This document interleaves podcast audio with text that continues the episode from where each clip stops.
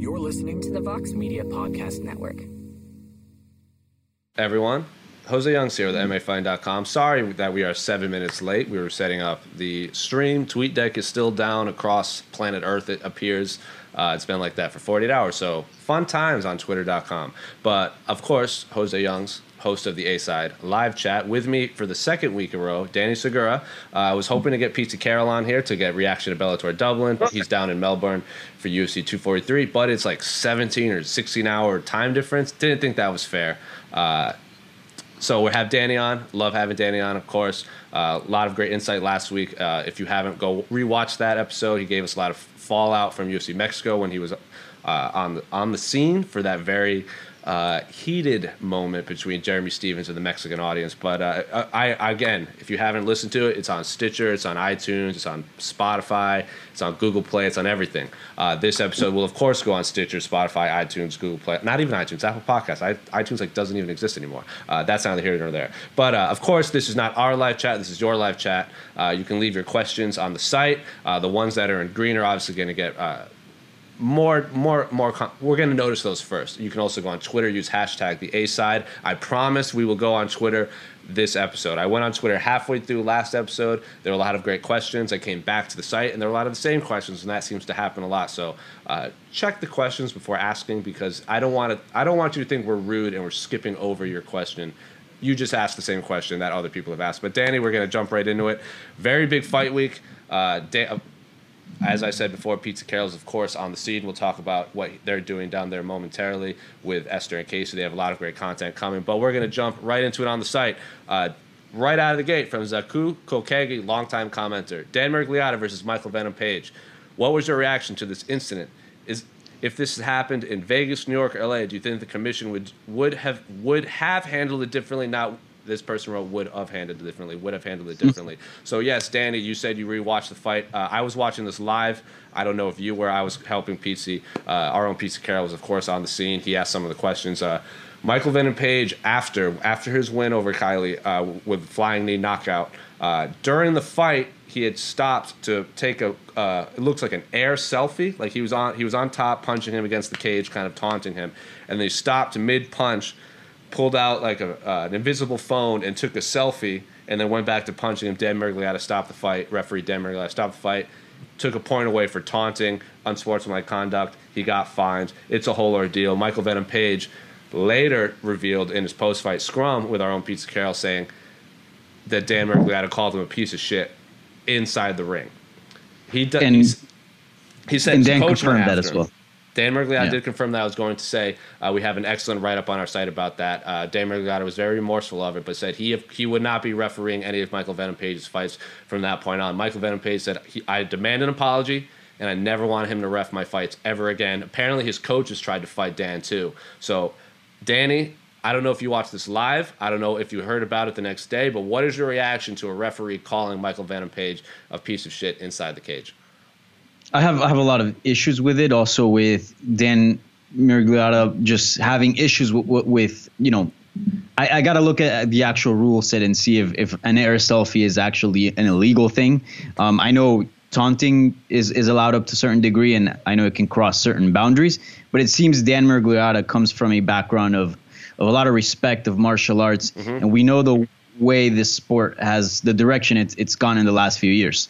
I mean, this is not just with Michael Venom Page. I don't know if you remember also a few months ago when Greg Hardy destroyed uh, I forgot who it was that that that one Russian dude. Um, he did a little Fortnite dance at the end, and you just see Dan Miragliotta just shaking his head, yeah, just going and and you know that made waves uh, over the internet. Obviously, it was all over Twitter. So he obviously has an issue with with those type of antics and and those actions. But look, this is the way the sport is, is headed, you know, and this is the, the way the sport has been has been going for the last you know few years, and. Uh, I understand why he doesn't like it. In, in an ideal world, like it'd be nice for everyone to show respect. But look, this is this is the fight game, right? They're they're in there to punch each other in the face. So what is calling you know someone a, a right a, a, bitch or you know saying whatever in the cage? I, I don't have a, a, lot of issue with that, and I don't think Dan should uh, as well. I think obviously you can cross certain boundaries, but I don't think in that specific case it did. Um, it, it's also not like you know, we've seen antics, Anderson Silva do antics, yeah. right? and those antics cost, uh, you know, action. And that's when, when you can call somebody, you know, and take away a point from stalling, right? If you're just doing antics and dancing around, not fighting, then that's an issue. But clearly, MVP was fighting the entire time, just taking little breaks to, you know, uh, show off his, uh, you know, his moves and whatnot. So, um, yeah, I, I think this is the right move in the sense that Dan shouldn't ref any more of his fights, and and you know I think Dan is in the wrong here. He's 100% in the wrong. And let me read you a little. Yeah. Uh, this is the official language on the use of abusive language in the fighting area from the unified rules. The use of abusive language is not allowed during the MMA competition. It is the sole responsibility of the referee to determine when language crosses over the lines of abusive. It should be clear that the fighter can talk during the match. The mere use of auditory language is not a violation of the rules. And some examples of abusive language they give is, is racially motivated or derogatory languages. So basically, right. don't use ethnic, racial slurs. Don't use homophobic slurs and this and that. But you can still talk to the uh, uh, the opponent. But there is like an unsportsmanlike conduct uh, code too. Apparently, uh, Kiely gave the middle finger, and he was also fined thousand dollars just for giving MVP the middle finger. Uh, I, I remember famously it was in the Nick Diaz Robbie Lawler fight. I think it was Mazzagatti. I can't remember. That was so long ago. Uh, he told Nick Diaz in the middle of the fight to stop talking. And I remember watching that live, and I thought it was funny. And even Joe Rogan is like, "Did he just tell him to stop talking?" Like even the comment, the commentators at the time were a little perplexed. Uh, I yeah. don't agree with Dan taking the point away. I don't agree with obviously don't call him a piece of shit. Uh, I guess they had history in the past. MVP said before one of his previous fights uh, I know how when, when MVP weighs in, he wears his sunglasses a lot, or when he walks out to the cage, he wears his sunglasses. That's just his persona. That's just his character. Um, apparently, when he was entering the arena, he was wearing his shades, and he was walking. He hadn't entered the arena yet. He was like walking towards it with his with his team in the, behind him, and he walked past Mer- uh, Dan Miragliotta, and Miragliotta was like, "Take your sunglasses off. Like this is a, like act like a like a martial artist or a sportsman." And it was like yeah. MVP was like in so in the zone, he didn't really have time to react. So apparently, there's history there between those two. I guess Dan hasn't has had issues with him before. MVP has had issues with him before, but I, this this was the final straw. And his coach just tried to fight him because uh, he's like, "If you know where I'm from, that doesn't fly." And I guess they invited him to his hotel room to settle the differences. Uh, but Dan, to his credit, said he shouldn't have done it.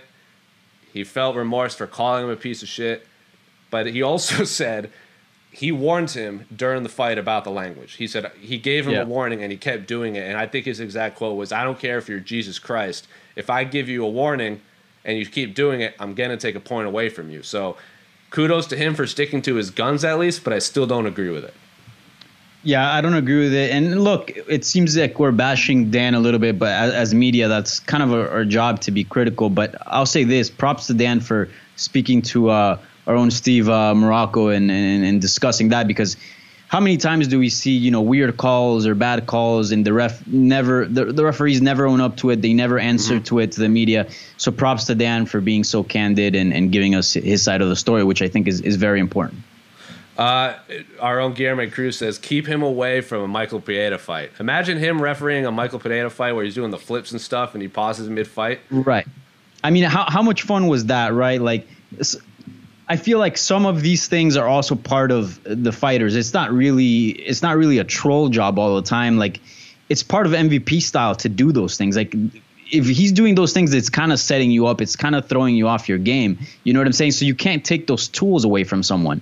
Uh, same thing. Remember when um, Nate Diaz had Benson Henderson in, in kind of a, of a leg lock position? He flicked him off. I mean, that photo still you know, one yeah. of the best photos we've ever seen, one of the best moments we've ever seen in MMA. You can't rob us from that, you know. Um, I understand that he probably doesn't like where the sport is headed, but this is just the reality of things. And one of the comments is Dan was the ref during the Anderson Silva Demian Maia fight too, and I guess he had, he was giving Anderson a little bit of uh, hassle when Anderson was. Remember? Do you remember that fight, the first Abu Dhabi card? It was of like course, when Anderson yeah. was doing his stuff. I guess he was giving Anderson a hard time during that fight too.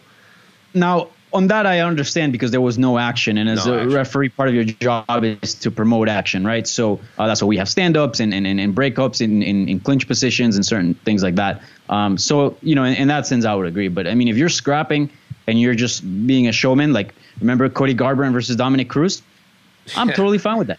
hundred percent, and that was like when well, you're talking about when Cody like did the robot, and he was like, yeah. he was like, that was I think that was all in good fun. I thought that was like that was part of his game plan, like head, like get into Dominick Yeah. Cruz's head, and it worked like a charm. He won that fight, and Michael Venom Page was beating the soul out of Kiely when he when he took that selfie. So it's not like he was mo- like.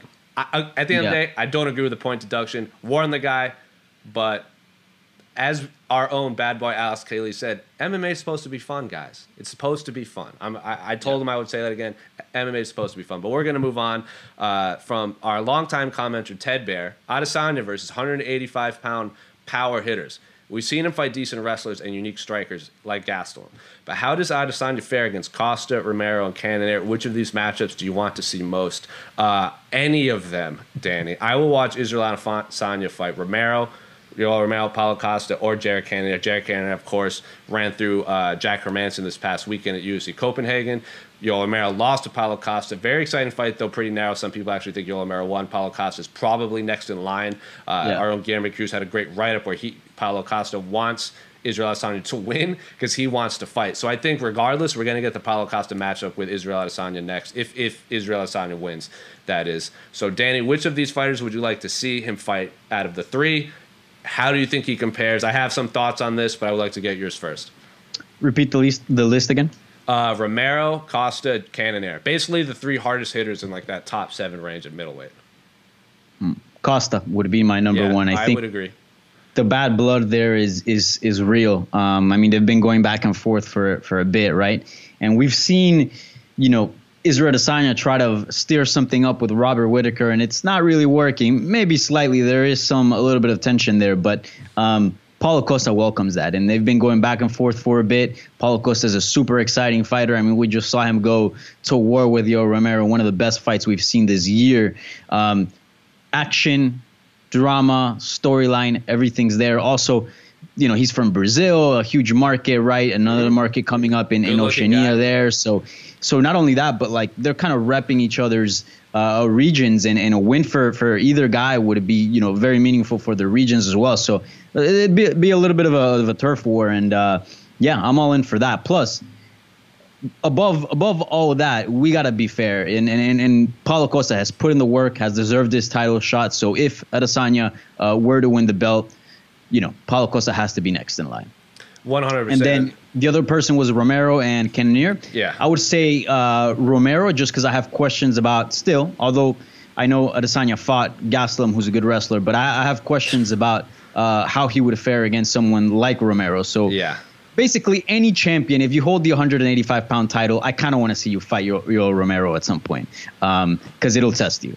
And then Yeah. Cannonier, you know, he's excellent, very good, very impressive in his last outing, but nonetheless, you know, kind of a, of a fresh face. So um, I feel like he still needs to, some work to do to, to, to kind of get those type of fights. Yeah, Just and slightly. I, I want to fight. I think I can. We have a great, excellent write up on our site where uh, Robert Whittaker's coach says beating Yoel Romero is the most impressive thing to do in the middleweight division. Like he says, a win over Romero is far more impressive than Israel Adesanya. I've been saying for a long time, whether you think I've, I see a lot of comments on the YouTube page saying Yoel Romero is the uncrowned champion. I still think beating Yoel Romero is the hardest thing at 185 pounds. Uh, Israel Adesanya's fight against Whittaker and all of these these elite wrestlers and hard hitters that he hasn't fought yet is kind of reminds me of when Conor was coming up. They were giving him all these stand up strikers and really exciting matchups he could have, and everyone kept saying like, "When's he going to fight a wrestler? When's he going to fight a wrestler? When's he going to fight a wrestler?" He's not fighting them now, but he's going to fight them at some point. And all of these questions we had, it's not like like you saw like he fought Chad Mendes. Yes, it was a, it was a short notice fight, but then he also fought Khabib, and you saw what happened. So he's going to fight them eventually. It's just that he's not fighting them right now. He's the middleweight. He's the interim champion. Robert Whittaker is the middle is the reigning champion. So they have to fight. Kelvin Yeah. Gastelum is a great wrestler. Uh, he's an excellent wrestler. He might be a little smaller, small for 185. I remember he wanted to drop back down to 170 at one point. The only reason he didn't was because he was having success of 185.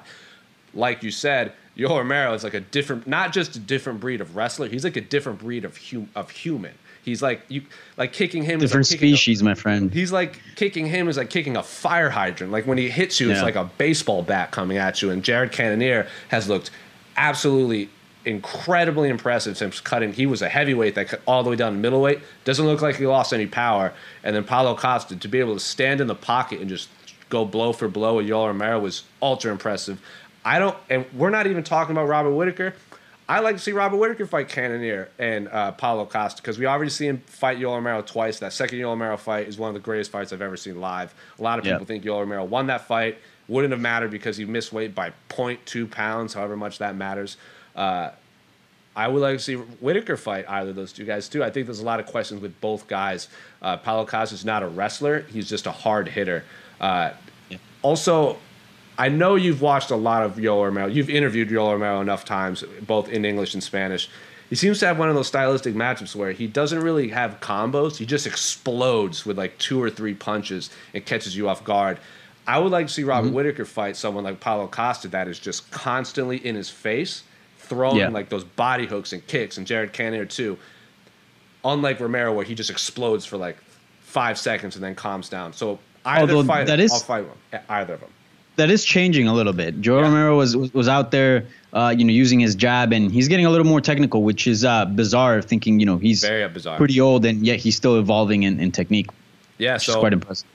it's this Yoel Romero we're seeing now is seems like a much different Yoel Romero than we saw fight Robert Whittaker two times before.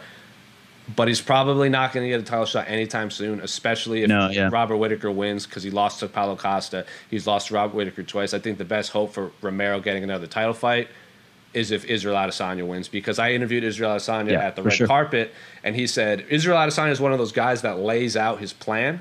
He said I want to fight this guy and then I want to fight Marvin Vettori and then I want to fight Brad Tavares and then I want to fight this guy and then this guy and this guy.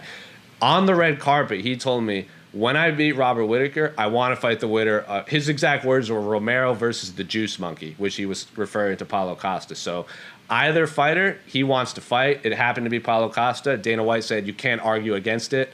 Paulo Costa versus either of those two guys, I am very excited for. Probably sometime in the spring. I'm I'm hyped on it. Uh, anything else you want to say on the Cannonier?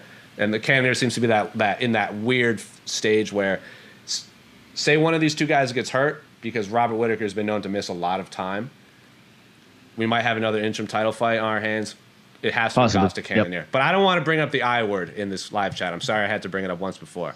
All good, all good. I mean, we're, we're trying to get rid of the interim title on Saturday, so uh, knock on wood.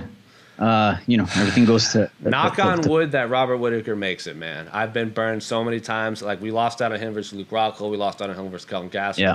We cannot lose Robert Whittaker versus Israel Adesanya. My heart cannot take it. But we're gonna move right along to Hefe 01. Interesting question we got coming up here, Danny. I know you want to talk about. I'm sure you want to talk about it. Jackson Wink drama. What is going on with this mega camp? First, there was Cowboy Cerrone calling it a puppy mill, followed by the team's choice to stick with Perry and let Cerrone go. Now it's coaches versus fighters. And all of the occasional complaints about favoritism having a quote unquote Dr. Feel Good on staff and purposely protecting fighters from USADA, example Jones hiding under the cage.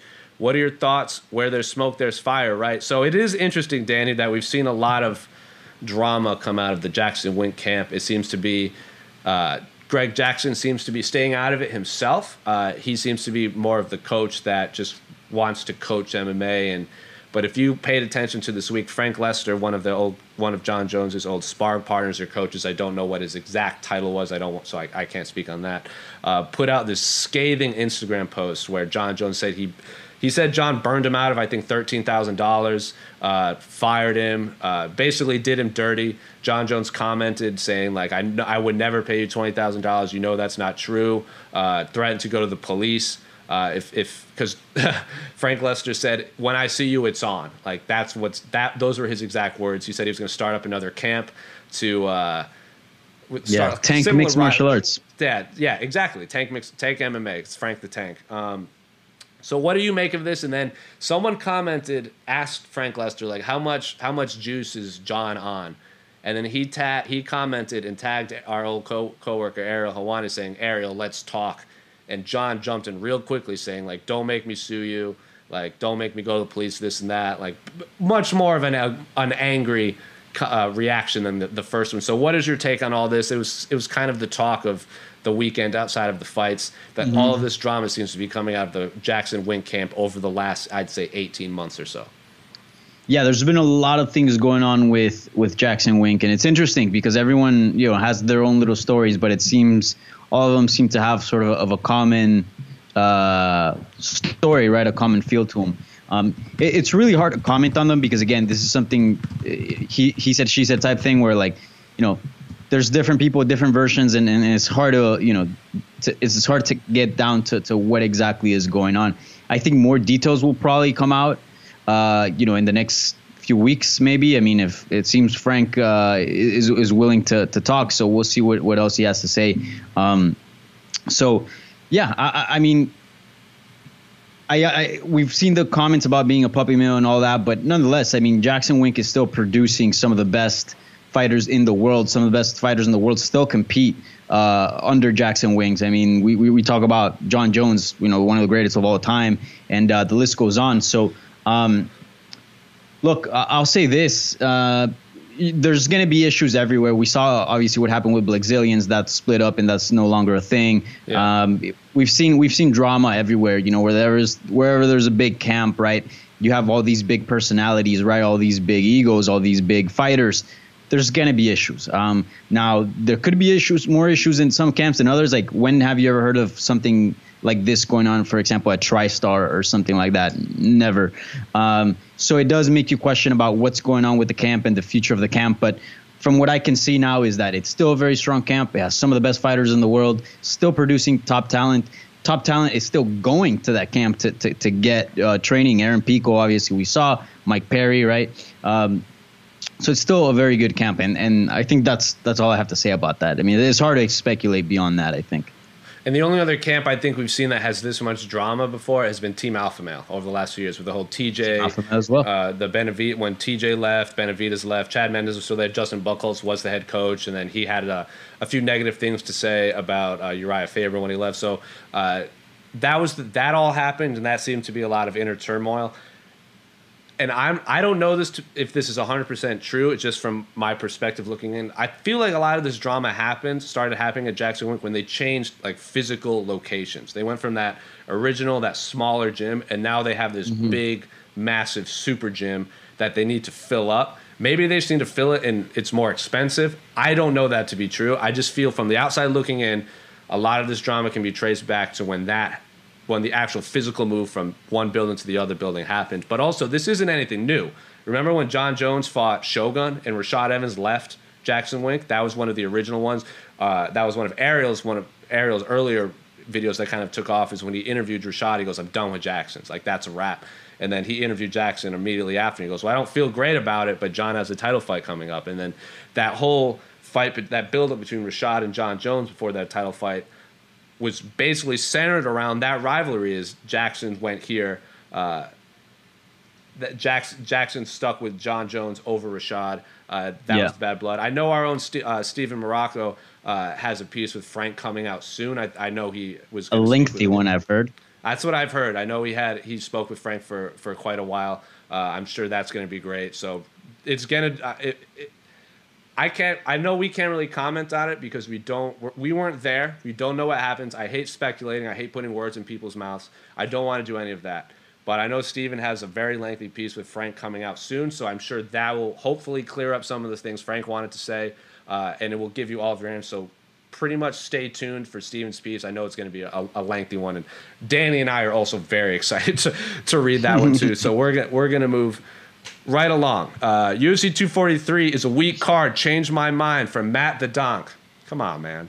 Half the fighters Matt the Donk. Wiki- I will not change your mind because other than the main event, let's face it, it's not the strongest card. And no disrespect to the fighters competing on the card, I respect every person that gets in the cage. Um, also, it took a hit, right? Holly Holm versus Raquel Pennington. Huge that was going to be a nice fight. Uh, and you know, Holly Holm I would have loved to see her go back and, and fight where really she became Holly Holm, right? Yeah. And she became this huge superstar in the UFC. Obviously, we know uh, doing a beautiful head kick, head kick knockout of Ronda Rousey and giving her her first defeat and, and shocking the world, really. So that would have been nice. But let's be honest, th- th- this card, not the strongest, not the strongest pay per view.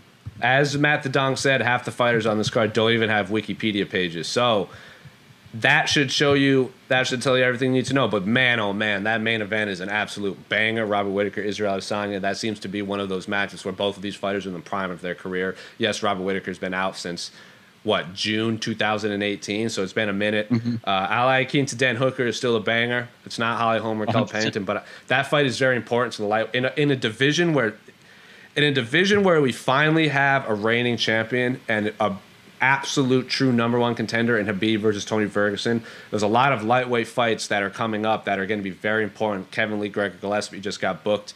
Uh, Conor McGregor still out there. Justin Gaethje just had a big win. Lightweight. Div- so we there's a lot of fights coming up. I Iaquinta versus Hooker. I think is the winner and loser of this is going to determine a lot of what's going to happen later on. I know Justin Gaethje has a lot of beef with Al Iaquinta. Dan Hooker is a super exciting fighter. Uh, he comes from the same camp as Israel Adesanya, so uh, it's that's a, that's a banger. Tai Tuivasa is a fun guy to interact with. His his appearances on Embedded, or he always steals the show. And then Megan Anderson, way far down on the prelim card. She was tapped to fight for the featherweight uh, championship once before she came short to Holly Holm, and then. Um, Felicia Spencer in her last fight. And other than that, I can't disagree with you, man. Not the most exciting fight, but I'll watch it a lot. There's a lot of fights that I would like to watch that are fun. Not a lot that make up that are going to be important to title pictures. But man, that main event is so good. And then Nadia Kassem is obviously very popular yep. on Instagram. So she Matt the Donk, I can't change her mind. I'm still going to watch every single fight. I'll watch any amount of fights to get to the main event. But again, I've been burned by that too. I was so excited for Max Holloway versus Charles Oliveira. I think that was in like Saskatoon or something like that. Mm-hmm. I don't know if you remember that card. That fight card took forever to get through. Not a lot of great fights, and then that fight ended in like 30 seconds when Charles Oliveira got hurt. So fingers crossed that doesn't happen. But yeah. Matt the Donk, Dan and I can't change your mind on that one. No. And this is kind of like the same storyline as UFC 242, where it's like you got such a great title fight, such yeah. a great main event that you cannot just, you know, throw it under the rug and be like, eh, I'm going to skip this one. Like, this is a very important fight. And uh, obviously, not only because a, it's a title unification bout and a champion will be crowned, um, or, you know, or will remain a champion, right, if Robert Whittaker wins. Sure. But um, I mean, Israel Adesanya, man, this could potentially be he one could of the, be the next. Stars he could be the, the biggest star in MMA if he wins. If he wins impressively, and there's no Conor, there's oh, no yeah. Brock, there's no George, there's no Ronda. Israel Adesanya could be that next placeholder. And you know, and you know Israel Adesanya, you know he's gonna have something for that post-fight interview. You know he's gonna all week long he's gonna be charismatic, and and there's gonna be a lot of uh, good stuff coming from him as far as the media goes. So yeah, this is this is a huge fight. And look, if he wins, I mean, Jon Jones is already talking about him. We're talking about yeah. a, a, pound for pound great. This this has a lot of implications. So yeah, this the, the only good thing, the only th- good thing that they got really lucky with this card is that the main event is so good that you have to tune in. Uh, but yeah, I have issues with the sense, and don't get me wrong, there are some fine fights here, but I have issues when there's not a whole lot at stake. Like for example, when Romero fought uh, Costa at what was it, 239? 241. 241 sorry. Um, that that fight had a lot of implications right? Like we yeah. obviously now see costa as the next guy in line. Same thing with a bunch of other fights on the undercard.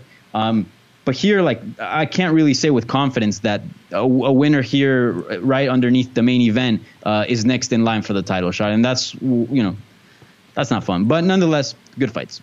It's it's also inter- an international fight card. When's the last time we see we saw an absolutely stacked pay per view card on an international soil. Like yeah, two what was it? Uh, 193 was had Joanna was on that card. That was the mm-hmm. the Ronda Holly one, but then also had Whittaker was supposed to fight Michael Bisping, but he got hurt and he ended up fighting Uriah Hall. Mark Hunt, That's Bigfoot right. two, but those guys were still like Australian names that fought in Australia. There weren't a lot of big name fights on that card, and these Brazilian cards we get these big pay per views. Like I believe it was what UFC 237 was in May that had Anderson, Jose Aldo, Jessica Andrade, like Lil Nog was on that card, mm-hmm. BJ Penn, but like those are all people tied to Brazil. Yep. Now it's in Australia. All of these fighters have basically ties to Brazil. So I mean Brazil, Australia. But then you look at UFC 239 on Vegas, which is like the UFC's home. That fight card was yeah. insane. That had like Askren, Masvidal, uh, right. Jon Jones, Holly Holm, Nunes, and then UFC 235 was might have been even more stacked. Like Cody Garbrandt was on that card. Askren, Lawler, Jones, Smith, Kamaru, Woodley. So Vegas cards are going to be stacked. When you're seeing international pay per view coming up, it's probably not going to have the sexiest names in terms of big breakout stars, but it's an important fight card for that part that of the region. world. Mm-hmm. But it's at Marvel Stadium, which is a massive, massive stadium. Do you think this fight sells out? Do you think they actually no. sell all the tickets for this? No, I don't think so. What is it like? I believe the um, the record attendance for Holly Ronda Rousey was at what ninety three thousand. something like that. It's, I thought it's the- up the- there. Um, I'll tell you. The tell you the capacity right now, If, that's if it, if it, if that wasn't the record, if that isn't the record now, I know for a long time the record was uh, George versus Jake Shields, George St. Pierre versus Jake Shields. I think that was the Ronda Center or Ronda, Ronda Center, Rogers Center or whatever. I think where the Blue Jays play in Toronto. That that was an that was an insane atmosphere. I think that's the card. Lyoto Machida front kicks Randy Couture. I believe Jose Aldo was the co-main event. But again, that was a stacked card. That was also International Fight Week that year. Uh, I bet they would have sold out if Max Holloway fought Alex uh, Volkanovski on this card. If that was the co-main event, they stacked it with two title fights, had Holly Holm uh, and Hooker Iaquinta. It could have sold out then, but one title fight between Robert Whittaker versus Israel Adesanya, I don't know is enough to sell out that arena. Plus, from what Yeah. I've gathered, there's a lot of people that went to UFC 193 that did not enjoy the actual fan experience of watching the fight live, and maybe they were burned from that. Maybe they don't like. I don't want to experience that again. I'd rather just watch it on TV, especially if Ronda, if, the, if someone like Ronda Rousey isn't fighting on that card. I don't know if this sells out unless they're just giving away Yeah. tickets and papering the town. I can't imagine this sells out. I mean, hell, Apparently the capacity is um, fifty six thousand, but I feel like it's a lot more. It's gonna be more because they're gonna put like the, the octagons there. Remember when Ronda fought Holly? They had like lawn chairs Right, out right, on the right. floor. It didn't look that great through the TV, but like I was at Mayweather McGregor, and that didn't even sell at the T-Mobile Arena. Like there were whole sections tarped off, so I can't imagine this fight is gonna sell out. Maybe they give tickets away uh, and whatnot, but we're we'll see. But I'm still excited for that fight. But this actually goes right into another another question from SJY. UFC international expansion.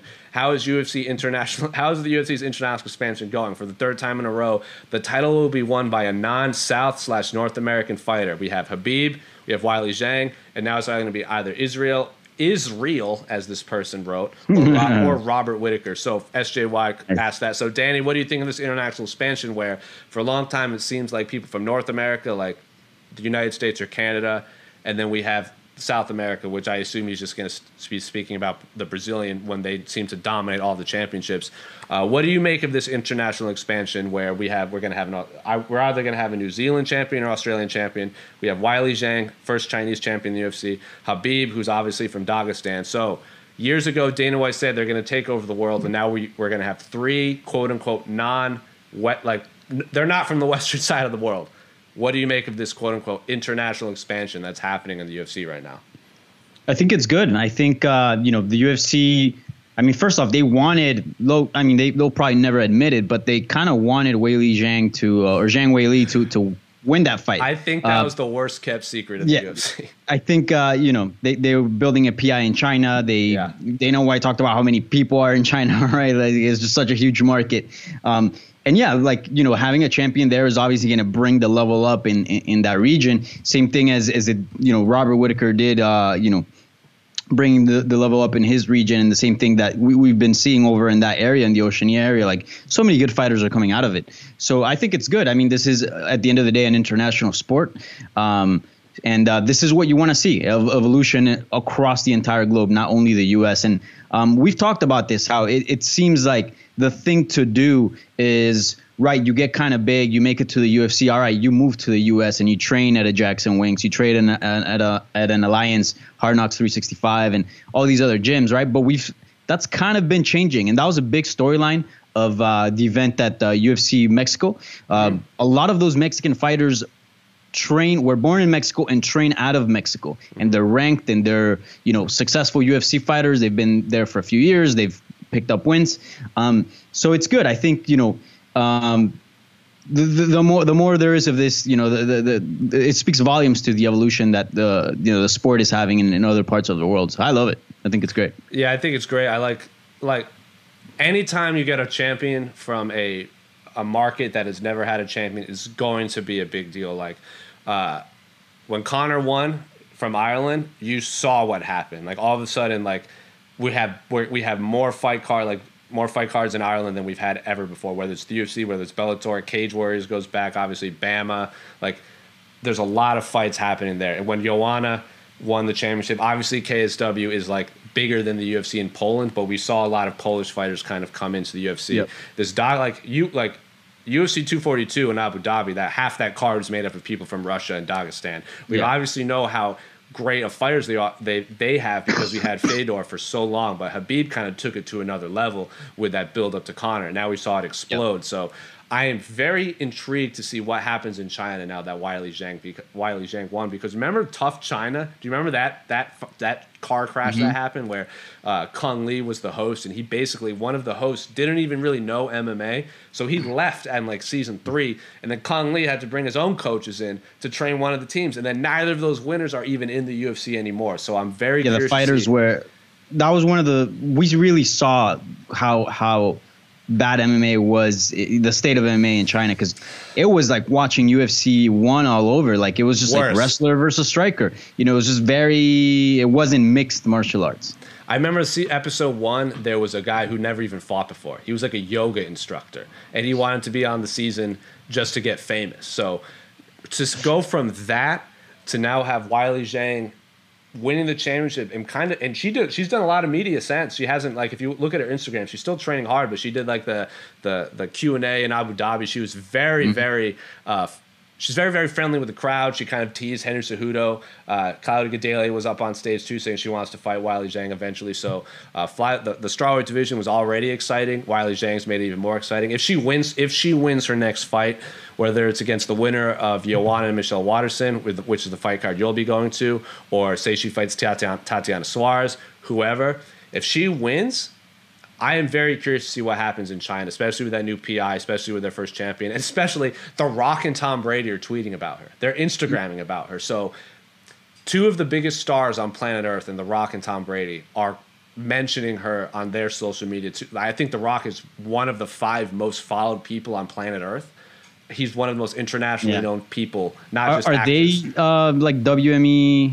Yes, I was about to say that they are WME Yeah. guys. I believe they're also Under Armour guys. So Weili Zhang could be an Under Armour athlete soon too. So uh, it's I'm very curious to see what if she wins her next fight, and it is in China or wherever else, maybe wh- wherever they go. I, I am very curious to see how big of a star Weili Zhang can become with this WME uh, back like. Pushing Mm-hmm. her to the forefront because the Chinese market can be very lucrative. Yeah. similar to like I'm, imagine I'm sure Tom Brady's a huge Zhang Weili fan. like you should you should watch the videos of like you you you know enough about you know enough names in basketball. so If I mentioned basketball names, you would you would know who they are, right? Maybe, maybe. Do you know I mean, Kawhi- I I you know feel like Kawhi you're you're overestimating my basketball knowledge here, but go for who it. you know who Kawhi Leonard is? Wow, this is a truly baffling development in my mind. You hear that noise? That's da- that's uh, AK Lee crying his eyes out over you not knowing who Kawhi Leonard is. Anyway, there's a video of him like going to Raptors? China.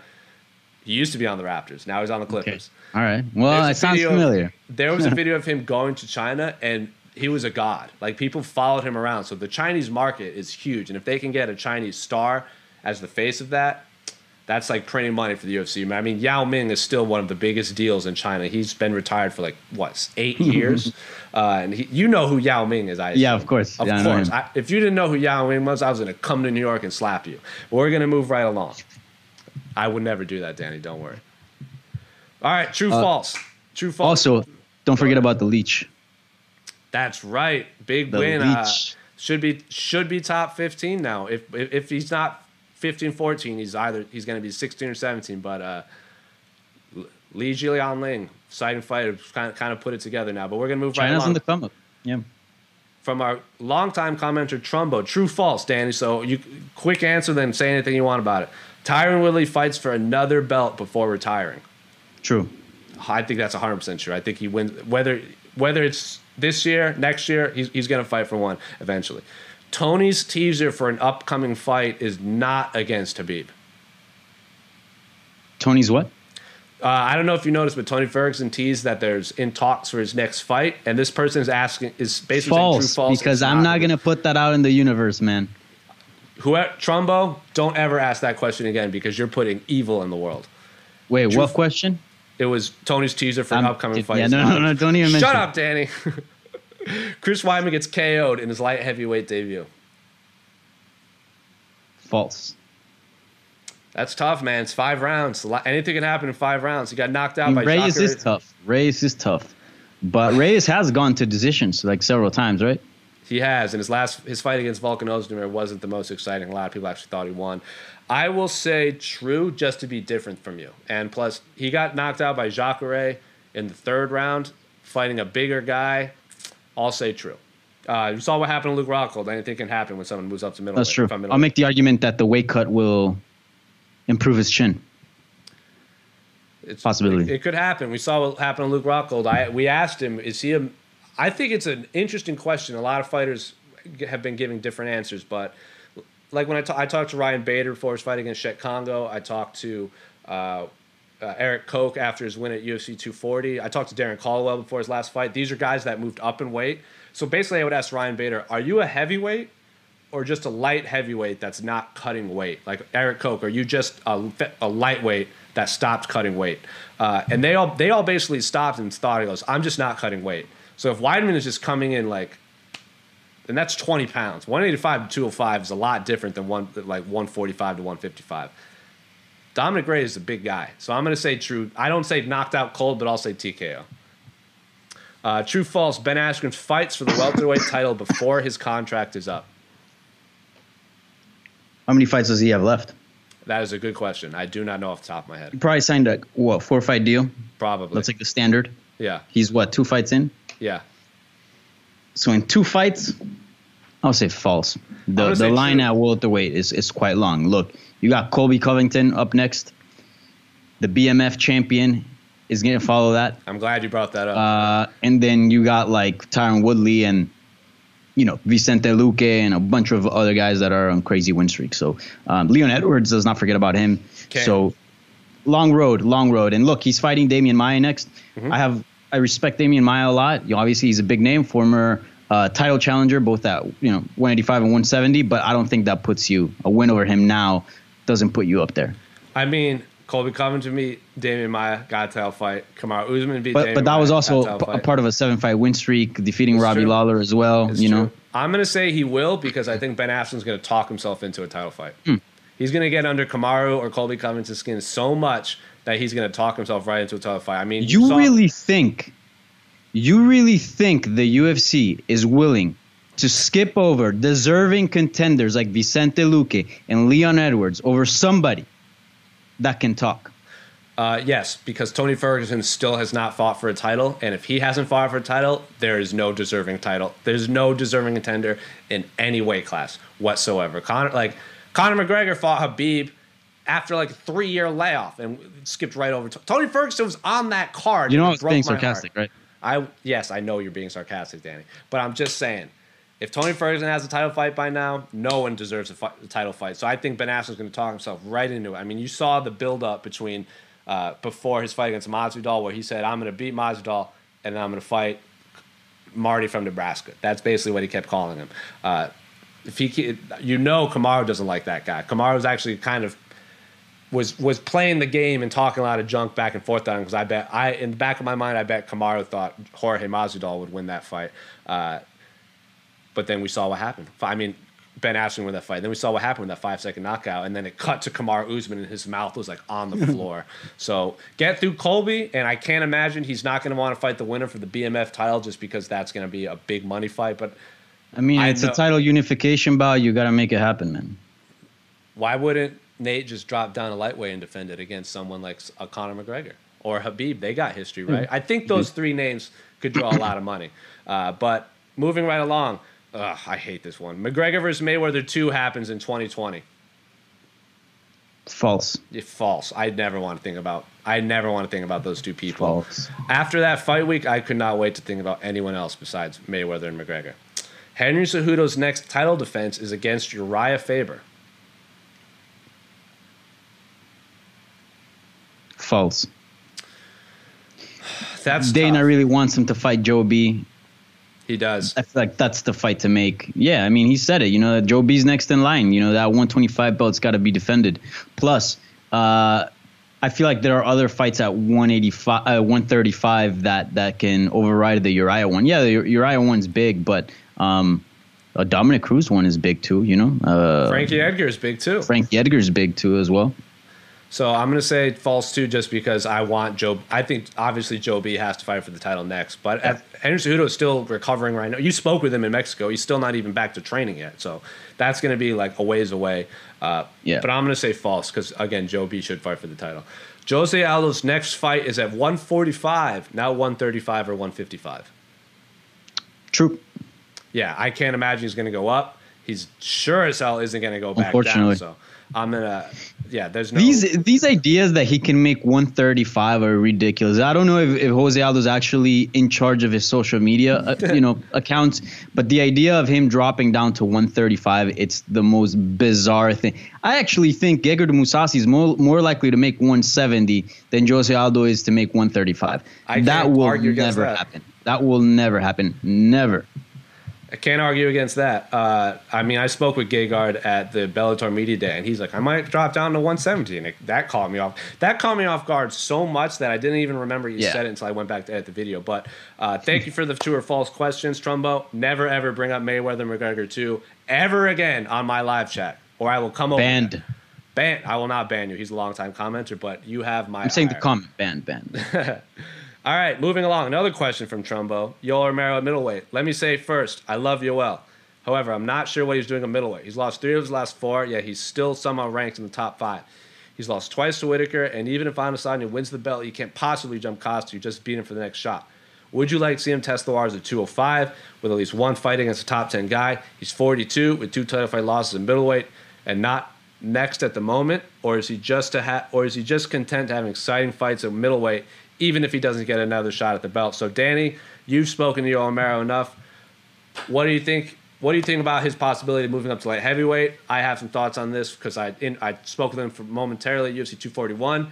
But what do you think? Should he stick around in middleweight? Should he go up to light heavyweight?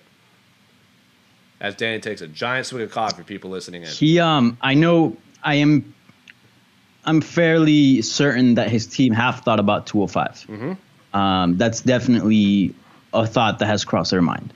Um, will they? Look, Yoel Romero can still make 185. I mean, I know he has sometimes has had issues in the past, but nonetheless, more often than not, he makes 185 than than he doesn't. And if he doesn't make it, it's usually by a very small margin. It's not like we've seen some fighters miss weight by seven pounds, you know, crazy amounts of weight. So he's he's right there. And also, he's ranked at 185 and not 205. Mm-hmm. And also, he's not 25. You know what I'm saying? So I think, you know, they, they keep these all into consideration. It's like, all right, we're going to go up to 205. Yeah, we can maybe climb up the rankings fairly quick because of his name, of his style. But nonetheless, you have to climb up the rankings. Whereas 185, he's right there. He's always going to be a top five, at least for now. Um, look, I think a move to 205 is def- definitely possible, especially with all these old names that, that, you know, crowded the 185 division moving up to 205, right? You know, all of a sudden there could be some matchups there that he can have that that will be fighting basically 185ers, but at 205 without cutting weight. So um, I, I, feel like that's attractive. But I think you know they're waiting to see what happens with this upcoming fight we have here on Saturday. You know, the biggest reason why he, he probably wouldn't get a shot at 185 is because Whittaker would be the champion, right? Yeah. But if that changes, which is definitely possible, I mean, the odds right now I think are dead even for that title fight um, then all of a sudden things can change.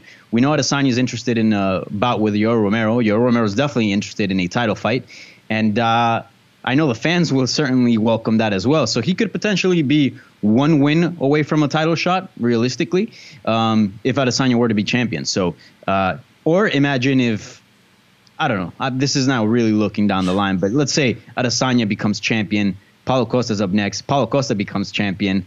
Um, yeah, I'm down for a Romero Costa too. In five rounds, that, 100%. Yeah, and you can make a case that you know Yoel Romero won that fight in the beginning, so you know in the first one. So uh, there's definitely a road for him back to the title. So I think he sticks to 185 and, and sees how that plays out. I think the biggest thing that you didn't mention is uh, Yoel Romero has absolutely zero interest in ever fighting Jon Jones, uh, which he would have to do That's if he true. wants a title at 205. Yep. Not only they're very very close. They have the same manager. Uh, yep we spoke with him at UFC 241, and it was brought up like, would you ever move to light heavyweight? A lot of people think you have the best chance of beating Jon Jones, and he was That's like, right. never. I will never fight Jon Jones. I could never fight him and hurt him, and then look at his daughters. So he's their families are close. Uh, he has zero interest in what who he fighting who he calls his brother. So Mm-hmm. if he's not willing to fight the champion, I can't imagine he's ever going to want to move up. Maybe there's fun fights, big money fights he wants, but Yoel Romero also said the money. He doesn't care about the money. He doesn't care about the bad blood. He just wants a title. He likes competing. He likes staying fit and active. So he seems like one of those guys that just likes to compete. And if he doesn't want and become prove he's the best, can't do that at light heavyweight because the champion is his friend. Uh, doesn't really care about the money involved. So maybe st- again, like you said, he's ranked. Why restart in a new weight class that you're? He's not. He's also not the tallest middleweight in the world. Yeah, he's thick. He's not that No. tall. So he'd be very short for light heavyweight. Uh, Ilir Latifi said he's moving up to heavyweight, like two. Like these two guys are like they're similar, but like they're, they're they're they have long, big shoulders and thick thighs. I can't imagine what they would be like uh, in a, in a in a weight class above. So I can't imagine he's going to move up to 205 pounds anytime soon. I believe he he he fought in Strikeforce to 205. Didn't he lose to Feijao? It was the only time he's ever been finished. Yeah.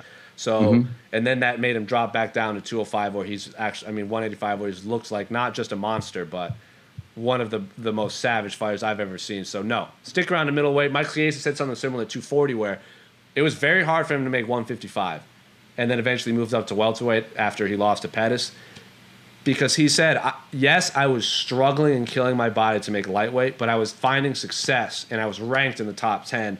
I don't want to give that up and go up to a, a, weight class I've never fought in the UFC before and restart when I'm only maybe one or two wins away from title fights. So I think the fact that he does have a path to title, like you said, there's a lot of exciting fights there, and he won't fight the champion light heavyweight. If he can make it healthy, stick around in middleweight. So we're gonna move along. Uh, I've been looking at a lot of the comment sec, the commenters on the YouTube page. Interesting question. I'll ask you first, Danny from Chase Mack. Who would you guys choose to replace Dana White as the promoter of the UFC? I have one or two ideas, but I'd like to hear your thoughts. For a while, I thought Chael Sonnen was going to be that guy, Same.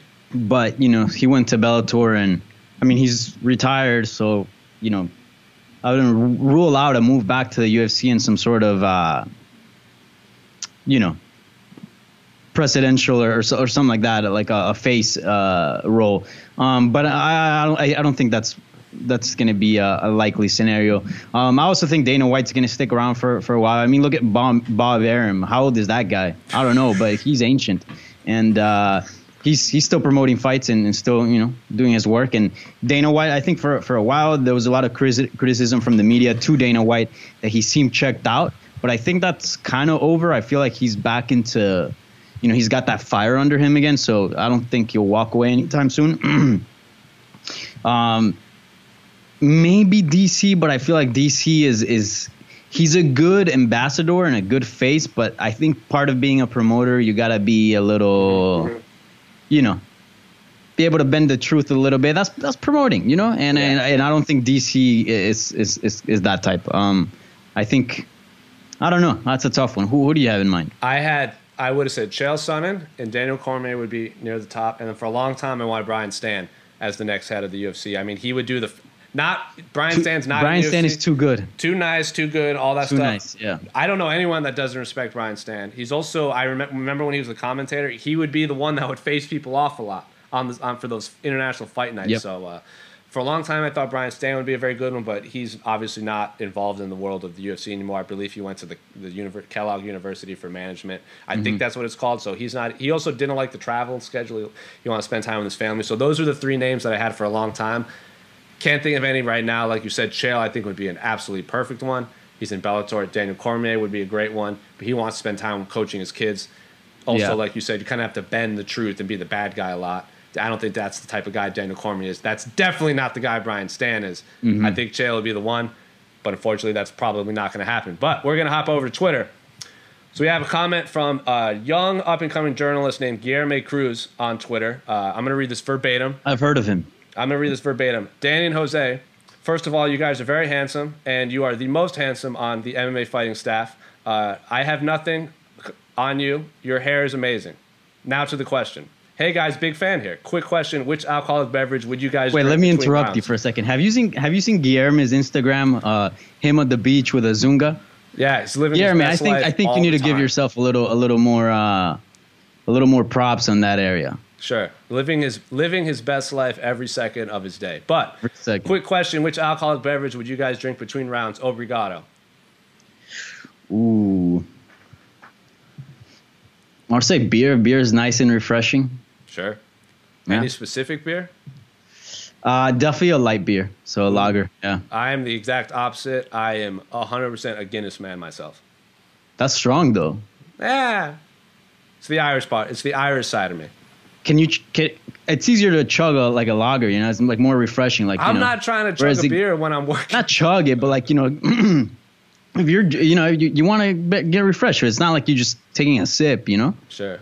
I think Guinness. you got to take like a big chug. You got to take a big chug. Guinness is just so delicious, though. There's literally nothing. I think it's the best tasting beer on planet Earth. But I'm gonna do one also, last. depending on how I'm feeling, uh, maybe a tequila and, and, and soda. Now you're speaking With a lime. Now you're speaking to my Mexican side. Uh, moving right. Now I don't, a lot of questions on Twitter. We also got on the site, so I'm gonna hop back over the site. Yes, we got a lot of questions about Yoel Romero this week. He's not even fighting. We got no questions about Kamaru and Colby Covington. I was very surprised because that is Surprised, official. yeah. Oh, here's a question that I saw in the in the the YouTube comments earlier in the card. What do you think is a better card, UFC 244 or UFC 245? Well, the problem with UFC 245 is that it, it's still missing a lot of. But it has Bookings, three right? title fights. It does. Um, let me pull it up real quick. It has the main event is Col- is Kamaru Usman versus Colby Covington. We got Max Holloway versus Volkan Ozdemir, and we have Amanda Nunes versus Germaine de Randamie. That fight card is awesome. Those top three fights. Hmm. Yeah. Huh. I would say in UFC 244, Jesus. I would say as an overall card, I think um, UFC 245 is better. Yeah. But I think, man, that BMF title holds so much weight. I mean, if you've been following me for a bit, I've preached about Nick Diaz versus Jorge Masvidal forever. You've before even Jorge. You wanted Nick. For, you, when I remember when there was that tease between Jorge versus Nick, you were all about it. You were Oh, like I was of the guys all about it. I've like, "That's a I've I've fight." been a believer of the 305, Mr. 305 since day one. I mean, I never even understood why he wasn't such a big personality and wasn't celebrated so much. I've literally said it. He's literally the Nate and Nick Diaz of Miami. Like everything he does, he, you know, he's street. Um, so that holds a lot of weight. And look, there's some good fights. Kelvin Gastelum versus Darren Till. I'm interested in that one. Johnny Walker's fighting, which is always Yeah. fun as well. Uh, Vicente Luque versus Stephen Thompson, right? That has huge implications as well. Um, but I would say overall, I mean, you can't beat three title fights. It also Plus- has uh, Robbie Lawler, Santiago Pons, Ponzinibbio is on 245. Yeah. No, look, I'm gonna go with uh, 245. Plus, I, I think the Colvington versus Usman finally we're getting that. That's gonna be a lot of fun as well. I'm super excited to see if The Rock is going to be at UFC 244 though, putting that BMF title around the winner of Nate versus Jorge. I think more people are going to be interested in 244 for sure. I think that goes Yeah. without saying. But in terms of like mixed martial arts competition, 245 is better. Three title fights will always trump a belt that has not even been built yet. It's not even. we don't even know what it looks like yet. So three belts mm-hmm. is greater than a, a, a belt that was created in August and doesn't even have a design yet. So I'll say 245 is better, but to the the popular, the what do you call it, the the casuals of the world, as the commenters like to say, 244 is going to be way better. But Danny, that's it for the questions. Uh, as always, it is time for your promo. So Danny, the floor is yours. Say whatever you got to say. So I don't have a, a crazy opinion, but I will say this: my promo is you better go check out PT's interview with Israel Adesanya's coach, uh, Mr. Eugene Bareman. I mean, it was a fantastic incredible. sit-down interview. First of all, it was beautifully shot by uh, Casey Leydon and uh, Mr. Lynn. And uh, the interview itself was was great insight. I believe it was some like 20 minutes. It's like a lengthy, nice interview, um, and very nice. And, and and Eugene is one of these weird characters where he kind of doesn't like being on on the spotlight, and he's very low key. I mean, I was uh, you know doing some social media for, for MMA fighting, and I even tried to find his Twitter, couldn't find any anything. I don't even know if he has one, but I, I couldn't find it. Um, and yeah, so he's very low key. So he's one of this mysterious characters in the space, and now all of a sudden we got a nice chunk of, of, of 20 minutes of him talking about, um, you know, Israel Adesanya. Obviously, he coaches as well. Dan Hooker, who's fighting on the card as well. So great insight there. So that's my promo. Go check out that interview. Do yourself a favor. Watch that interview. Well said. Pete Carroll, obviously one of the best in the business. He's I hate him and his stupid charisma so much. Uh, but definitely go check that out. For my promo, uh, I think this upcoming fight, and I know you're obviously the biggest basketball fan on the site. I really think this fight against Robert Whittaker versus Israel Adesanya is one of those those matchups where it's really the two best fighters at 185 in the prime of their career. They're meeting at the exact right moment. It's reigning champion versus interim champion. They're from two parts of the world that have a built-in rivalry in Australia versus New Zealand. Obviously, the big the, the big rivalry is there for rugby. It's very reminiscent. It's I want I don't want because we haven't seen the fight happen, but in America, when you had someone like like Larry Bird versus Magic Johnson, like that was two guys in the prime of their career in two parts of the world that had a built-in rivalry in the Celtics versus the Lakers. I think the last time I said this uh, in the UFC was when Chris Weidman fought Luke Rockhold, where it seems like those were the two best middleweights in the world. There's no argument against it. One of them was from California, the other one was from New York. It was East Coast versus West Coast. Uh, I think that was the last time I really said this, and now we get to see it in an international rivalry Australia versus New Zealand, two of the best fighters that have ever lived, fighting for a championship belt in five rounds. I think we've talked about it before. This fight card isn't the greatest, but that main event is not only exciting in terms of an athletic competition, I think it's going to be really, really exciting and important for just the sport of MMA in that part of the world, Australia versus New Zealand. I cannot wait for that fight. And of course, if Israel Adesanya wins, that's another Nigerian champion. I mean, we got Kamaru, and now we have Israel Adesanya. Francis Ngannou from Cameroon is probably going to is, is the rightful number one contender at heavyweight. Uh, Sodiq Yusuff is out there making his way up. Uh, there's a lot of very exciting Nigerian fighters on the rise. So a lot of important storylines coming out of this main event title fight. That is my promo. If you want, if you don't want to watch the main card, I think the main event is worth the, the pay per view price. Don't miss out on it. Anything else you want to say, Danny, before we close out this episode of the A side? Nope, that's all I got, my friend. So as always, uh, this will this episode for those of you who didn't watch live, will it'll be on YouTube if you want to go back and watch it. If you don't want to look at our faces for whatever reason, it will be on Apple Podcasts, it'll be on Stitcher, it'll be on Spotify, it'll be on Google Play, it'll be all that. No audio issues this time, Danny. Second week in a row, we're kind of kind of on a, on a, on a run. Uh, a lot of great comments. Uh, they really like the duo of us, so I'm sure Danny will be back more and more as we go. Uh, you're going to UFC Tampa Bay soon, correct?